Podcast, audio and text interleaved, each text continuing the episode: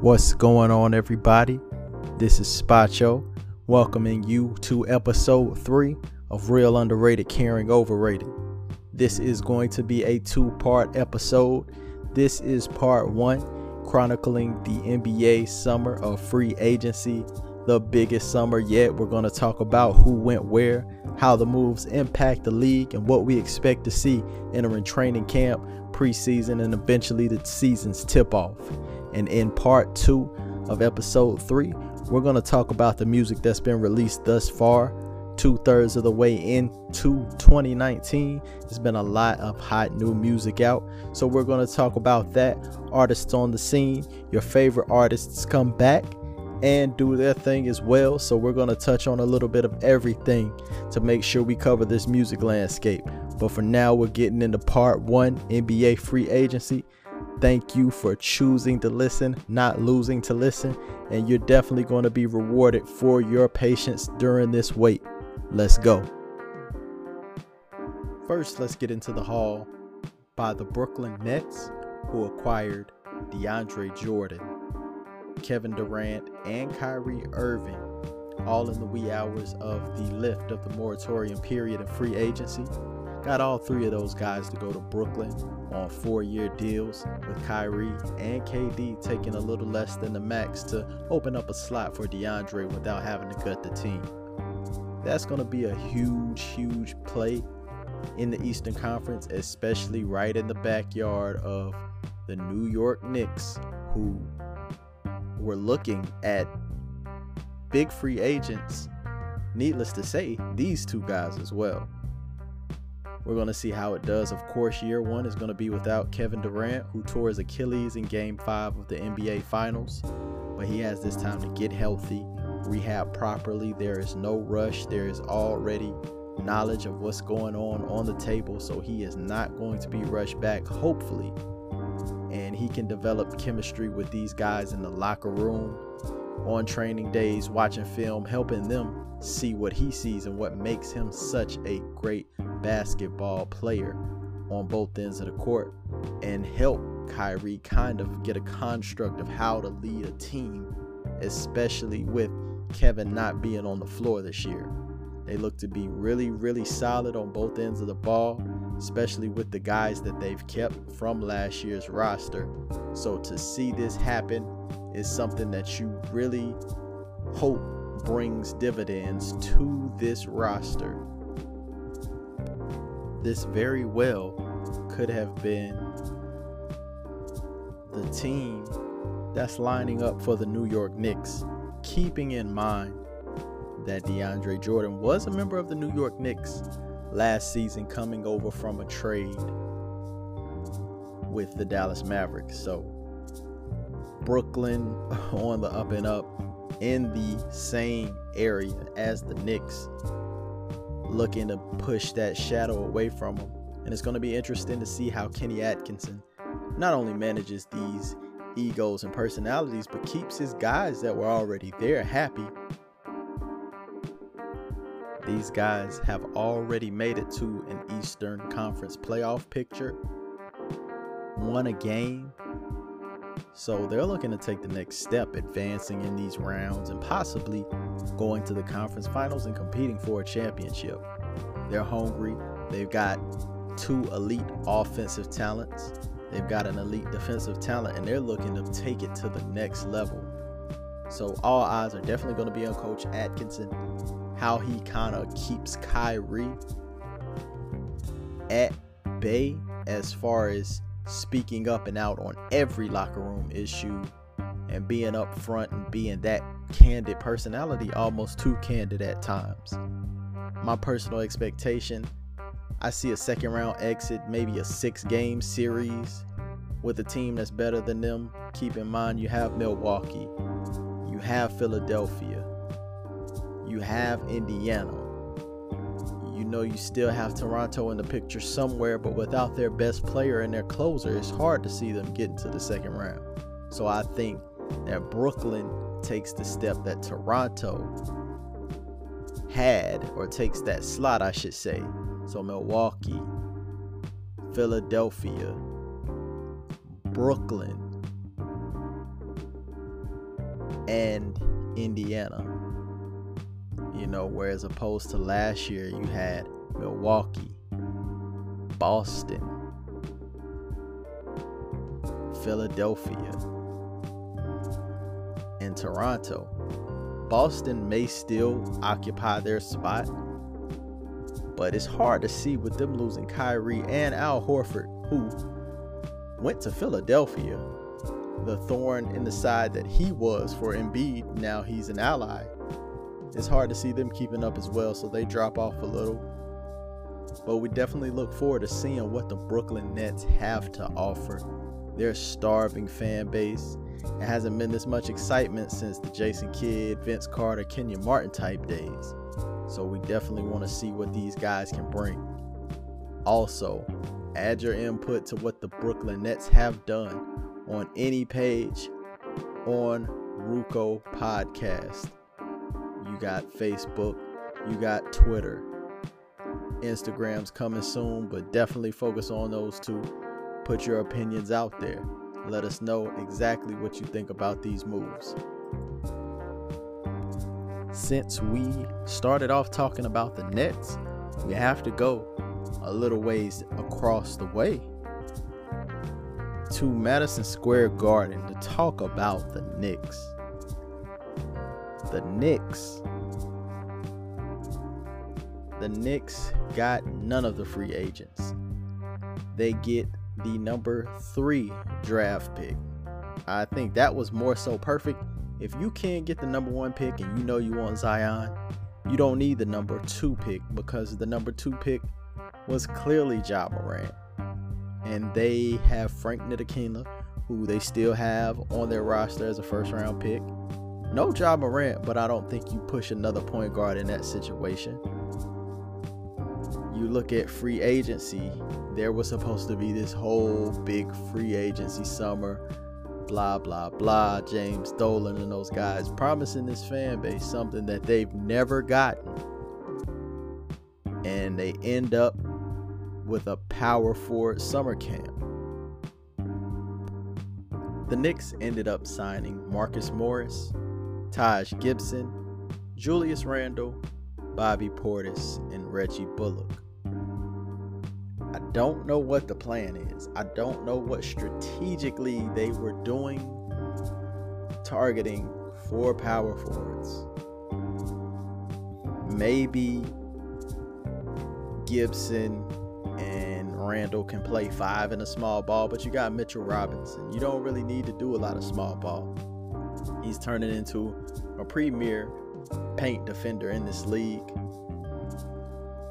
but it's standard New York Knicks operations, business as usual. Somebody's got to get the money. We couldn't give it to who we wanted to, but we got to use it. And they do. So you can't necessarily fault them. This is the same New York Knicks operative that has been on.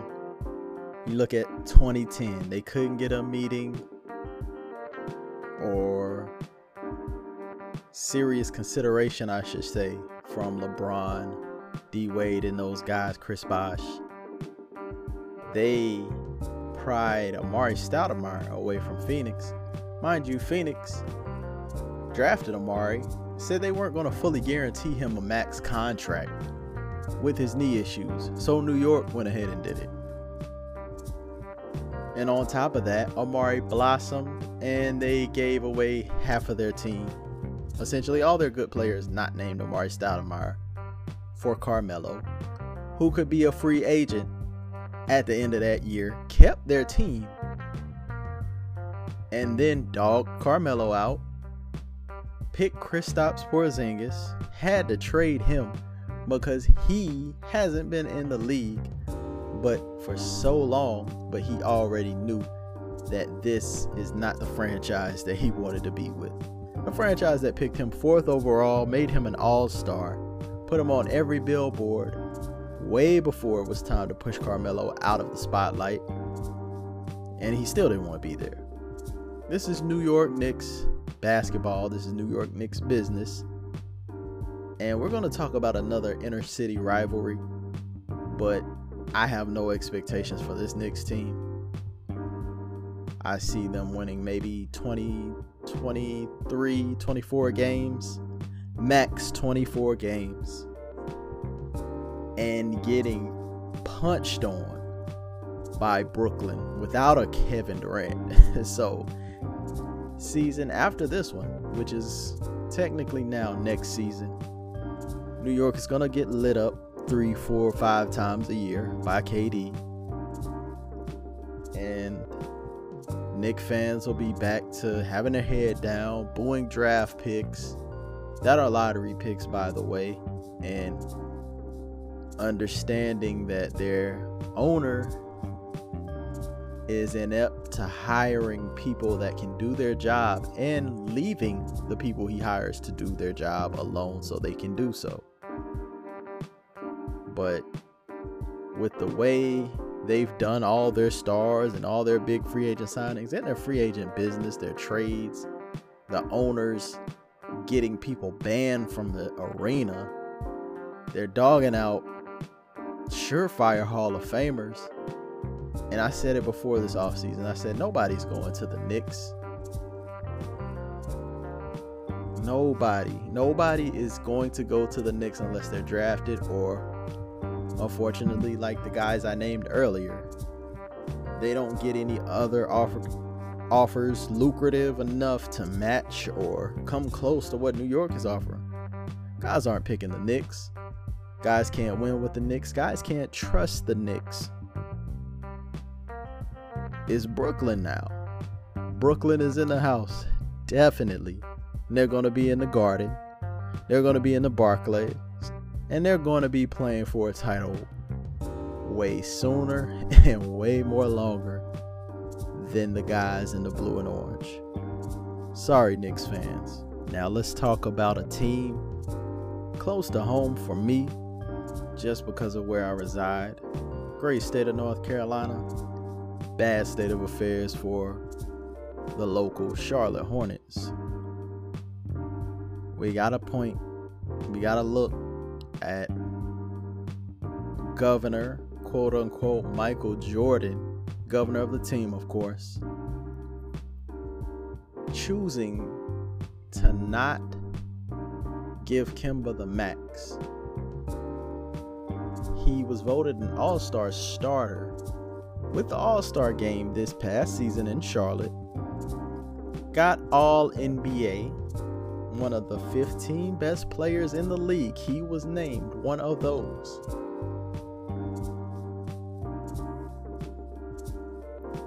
Could not get a max offer from Charlotte. The same team who gave Nic Batum a hundred plus million dollars, being another team's third, fourth best player. You got one of the best Charlotte Hornets ever, if not the best Charlotte Hornet to ever put that uniform on. As far as star power, all star appearances, scoring, struggled to even make the playoffs the years that he did. And oh, let's not forget he went through the Bobcat era, so he should have even been paid for that. And they offer him $160 million. Now, let me tell you the significance of that offer. Let me break it down for you all. If Kemba resigned with Charlotte this offseason, he was eligible for a five year deal, well over $200 million. If he left, he could only get a four year deal from anybody else that would not exceed $140 million. So he was looking at a minimum, minimum discounted contract amount of $60 million, knowing that they could offer him well over 2 mil, 200 million, excuse me, Michael Jordan's Charlotte Hornets offered Kemba Walker 160 million over 5 years. And the bad part about that, I know you're saying, well, 160 million is not that bad for five years to play basketball. It's not. It's not to you and it's not to me. But when you are sitting there knowing that a team can offer you 200 million and they give you just enough in the reported offers that Charlotte was offering Kemba 160 over five, they were giving him just enough to say, We're going to offer you more than anybody else. You should stay. Yes, Kemba did make the slight mistake to say he was going to take a discount to stay a Hornet. And I know that was his heart talking. But I don't think you'll ever hear another player that did what Kemba did for that organization say that out loud before negotiations. Because the Hornets said, Oh, really? Discount, huh? Check this out. And threw him one of the most lowballed offers in the history of NBA free agency. So he's out. He's in Boston. One of the first reported linkings and deals early in the hours of free agency. Four years, 140 million to essentially be the star point guard for an organization that's pretty much a shoe in to be one of the best eight teams in the conference. Charlotte was pretty much a shoe in, even with Kemba, to make the lottery. And this is a crazy move, especially bringing in Mitch Kupchak, who has so much history and so much clout in the league for what he did in almost two decades with the Lakers. You can't sit down and talk to Michael and say, hey, we need to keep this guy, we need to up this. Charlotte doesn't draft well. Charlotte's a great city for North Carolina residents and people outside, people that come see the Panthers. Anybody in South Carolina come to Charlotte because it's proximity to the border and the activity they have is amazing. Nightlife, shopping, sports. Is two pro sports teams. Literally, you know, within however many miles of one another. One of the best players in the NFL plays football in Charlotte. One of the most electrifying quarterbacks probably to ever play in Cam Newton. Now the Hornets have nothing. No disrespect to the guys on that roster. No disrespect to Terry Rozier, who, interestingly enough, was the backup point guard for the Celtics. And no disrespect to, to Terry at all, but the Hornets could not even get another starter to replace Kemba. That's a shame. That's a shame. No free agents want to come they have not drafted well most of their revamped history and they don't want to pay their free agents. I hate to say it, but you're going to start seeing what you see in New York with the Knicks. You're going to see that with Charlotte. Guys are going to ask for trades. Rookies are going to be tough to re sign after seeing this, and they got guys like Miles Bridges, Oh yeah, let's not forget they gave Michael Kidd Gilchrist a nice, healthy little contract extension when he's done next to nothing except be a number two pick. So how's this going to affect Cody Zeller, Miles Bridges, Devonte Graham, Malik Monk, Dwayne Bacon, all those guys? It's going to be tough for them this was their chance to show they were serious. I think Kemba reached a peak this past season that seeing him do what he's done and earn that 200 million supermax that the Hornets didn't give him. If he would have taken that, I feel like his guys around the league, especially bigs, that would have taken less to come play with him. Especially seeing what he did with Al Jefferson. Al Jefferson was all NBA playing with Kemba. Now they don't have Kemba. They are not going to have anybody for a long time. Mitch Kupchak is going to earn his salary for the next four or five years. Willing and dealing. You don't have many pieces that other teams want. you have to draft well. You have to sign guys to extensions earlier than everybody else. You have to evaluate talent with a smaller, even more minuscule margin for error than other teams have. We just got to keep an eye on them. I really feel like they're going to be the next New York Knicks with their moves. And it's a shame because you don't ever want to see anybody turn into the New York Knicks. You really don't. But Charlotte has placed themselves in such a dubious position to do so. The next team that I want to discuss is the Houston Rockets, who definitely didn't have any cap space this offseason. They actually took a regression, lost in the conference semifinals against Golden State, of course. So, going on two years of Chris Paul and James Harden, Daryl Morey in that front office in Houston decides to pull the plug on that experiment and they send CP3 draft picks a little nice bundle to Oklahoma City for Russell Westbrook. Now that's a shocker. Not because Russell Westbrook is immovable or untouchable, but you really thought he would be there forever given the moves they made themselves two years ago, bringing in Paul George and Carmelo Anthony, then allowing Jerami Grant to grow, and Steven Adams has blossomed and progressed and doubling down on Paul George last offseason, giving him a max deal. He didn't even take any meetings. But we'll talk about him later because he got shipped to Los Angeles and that basically signified they were going to start back over. It was more so a rebuild than a reboot.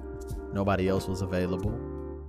And Westbrook, from what we understand, had a strong desire to go play with James, and they made that work. So kudos to Thunder front office for being very, very personable and reasonable to work with to get their franchise player to a place where he knows he's contending for the next few years with a capable running mate, a guy that's going to score by his side, and a guy he can help ease the load of with Harden and vice versa. These guys definitely a semifinal appearance, just as long as they don't run into the Jazz. But you gotta more so look at CP3. Um, he had a little bit less on his deal than Russell Westbrook did, but Russell Westbrook's younger. Russell Westbrook's an MVP. Russell Westbrook has averaged a triple double the last three years. So undoubtedly, he can do way more than Chris Paul can at this point in their respective careers for their teams. The Thunder are obviously looking to rebuild, but they have a strong, strong team, even by default with Chris Paul. He has a great relationship with big men that can kind of move, and he's going to help Jerami Grant and Steven Adams tremendously. If Danilo Gallinari can stay healthy, he's going to be a good cog, but I feel like they should move him.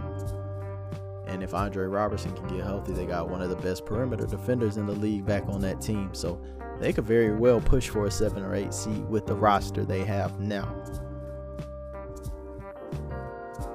It's just interesting that this happened, especially seeing that uh, Houston and OKC went up against each other the first year Russ was by himself, and it was real just blah. And uh, you could see that Russ didn't really take too kindly to losing in five games to James when he comparatively had the same amount of help that James did.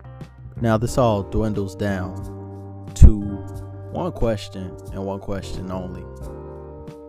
A lot of these players are returning for Houston. They, in most people's opinion, upgraded at the point guard position or two guard, whatever they allow Russ to elect to play. So, will D'Antoni be the coach to get this done? Keep in mind, he's been in Phoenix, with stacked teams and an MVP. He's been in LA with multiple MVP candidates, front runners, finalists, what have you. He was in New York with a former player and another MVP caliber player. He's never gotten it done. And I think this may be the thinnest roster that he's had. Tied with the New York teams, but Mike is not the guy to bring you a title. I've been said this. If he couldn't get it done with those Suns teams, he couldn't get past the Spurs. He was out coached. They had more shooting. They had more athleticism. They had more scoring punch and prowess. And the Spurs beat them. They got to the conference finals and they were throwing people into the marquee scoreboard tables at the games on fouls. D'Antoni is not a disciplined enough coach. He sticks to one side of the ball. And he really doesn't empower his players to dig deep and offer more to the game than what they're known for. My interesting take, I would love to see D'Antoni and Westbrook how they coexist because that's going to be very, very interesting. Again, I see them getting to the semifinals. I don't see much more, but their floor is definitely the Western Conference playoff picture. Even if they run into a buzzsaw in the first round or Utah has enough to pull it off, it's going to be tough. So, definitely looking forward to Houston basketball this year. Now, we want to get into the biggest story of the NBA offseason, perhaps the biggest free agency story of all time. Definitely the modern era. And that's Paul George, formerly of the Oklahoma City Thunder, requesting a trade. Not being traded, not forced out, not forcing a trade from or requesting a trade from. Requesting a trade to go to play for the Los Angeles Clippers. You did hear that right. Kawhi Leonard, finals MVP, two times over. One in the West, one in the East. Free agent deciding to go play for the Los Angeles Clippers. Under Doc Rivers for Steve Ballmer. Deliberated with Lawrence Frank and those guys to come play for the Clippers, who still play in the same arena under the Lakers, who have almost eternally, since they moved to Los Angeles, been looked at as the little brother of the Lakers. Will they be better than the Lakers? Not this year. LeBron's had more rest than he's had probably in the last 14, 15 years of his career with no playoffs. He's got AD, he's got DeMarcus Cousins, he's got Rajon Rondo, who's played with all three of these guys. He's a good floor general as well. He's got shooters, defenders, Danny Green, KCP, guys like that, Jared Dudley. The team is legit. The Clippers will win some, but they won't win this year. I see the Lakers and the Clippers pretty much this year in the conference finals. Going forward, it's going to be either or. I don't see Denver pushing. They didn't make it last year and they had it. I don't see Portland making it back. I mean, Portland is a good team. They grow every year. They got swept by New Orleans. Then they made it two rounds, played a five game series against OKC, a seven game series against Denver. Then they got swept out by the Warriors with no KD. KD didn't even play. They didn't win one game. They led late in three of them. They're not ready for this new West, unfortunately. We've heard Paul George lament about how long he's been a Lakers fan. Questionable how long he's felt like this was an opportunity for him to take so on and so forth. His contract is a two year guarantee, one year for a player option in that last year. That's the same thing Kawhi signed. So if they want to pack up and move again, they very well may be inclined to do so. Will Paul George and Kawhi Leonard create one of the best defensive perimeter duos ever? Yes. Does it translate into a championship? No. Maybe it will with more pieces and more time to gel, but now, no. Lakers are still my favorite in that city, let alone the conference. How long will these guys stay in the Clippers, especially if the Lakers just keep getting minimum guys? It's going to be tough. It's tough to be a Clipper fan. Think about all of these things. Sorry I brought you down from your high but this is the reality of Clipper basketball, which is it's uncertain, it's unknown, it's unproven. And these are two of the gentlemen that are here to change that credibility record for this franchise. How do you think Kawhi and PG will do together in their first year? I personally say conference finals, them and the Lakers. Definitely leave your comments on the Twitter or the Facebook page at Ruco Podcast. Can't wait to find out.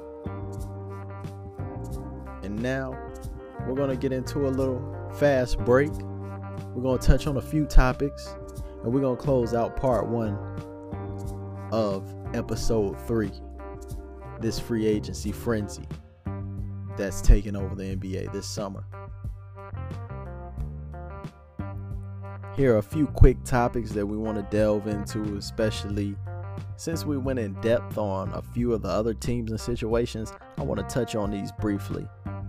First off, we got Jimmy Butler doing a sign and trade, making his way down to South Beach to kind of not necessarily replace or even fill the shoes of, but begin to pull the franchise on the court into the transitional stages away from the D Wade era. Wade just retired after 16 years of Hall of Fame basketball, first ballot, no doubt.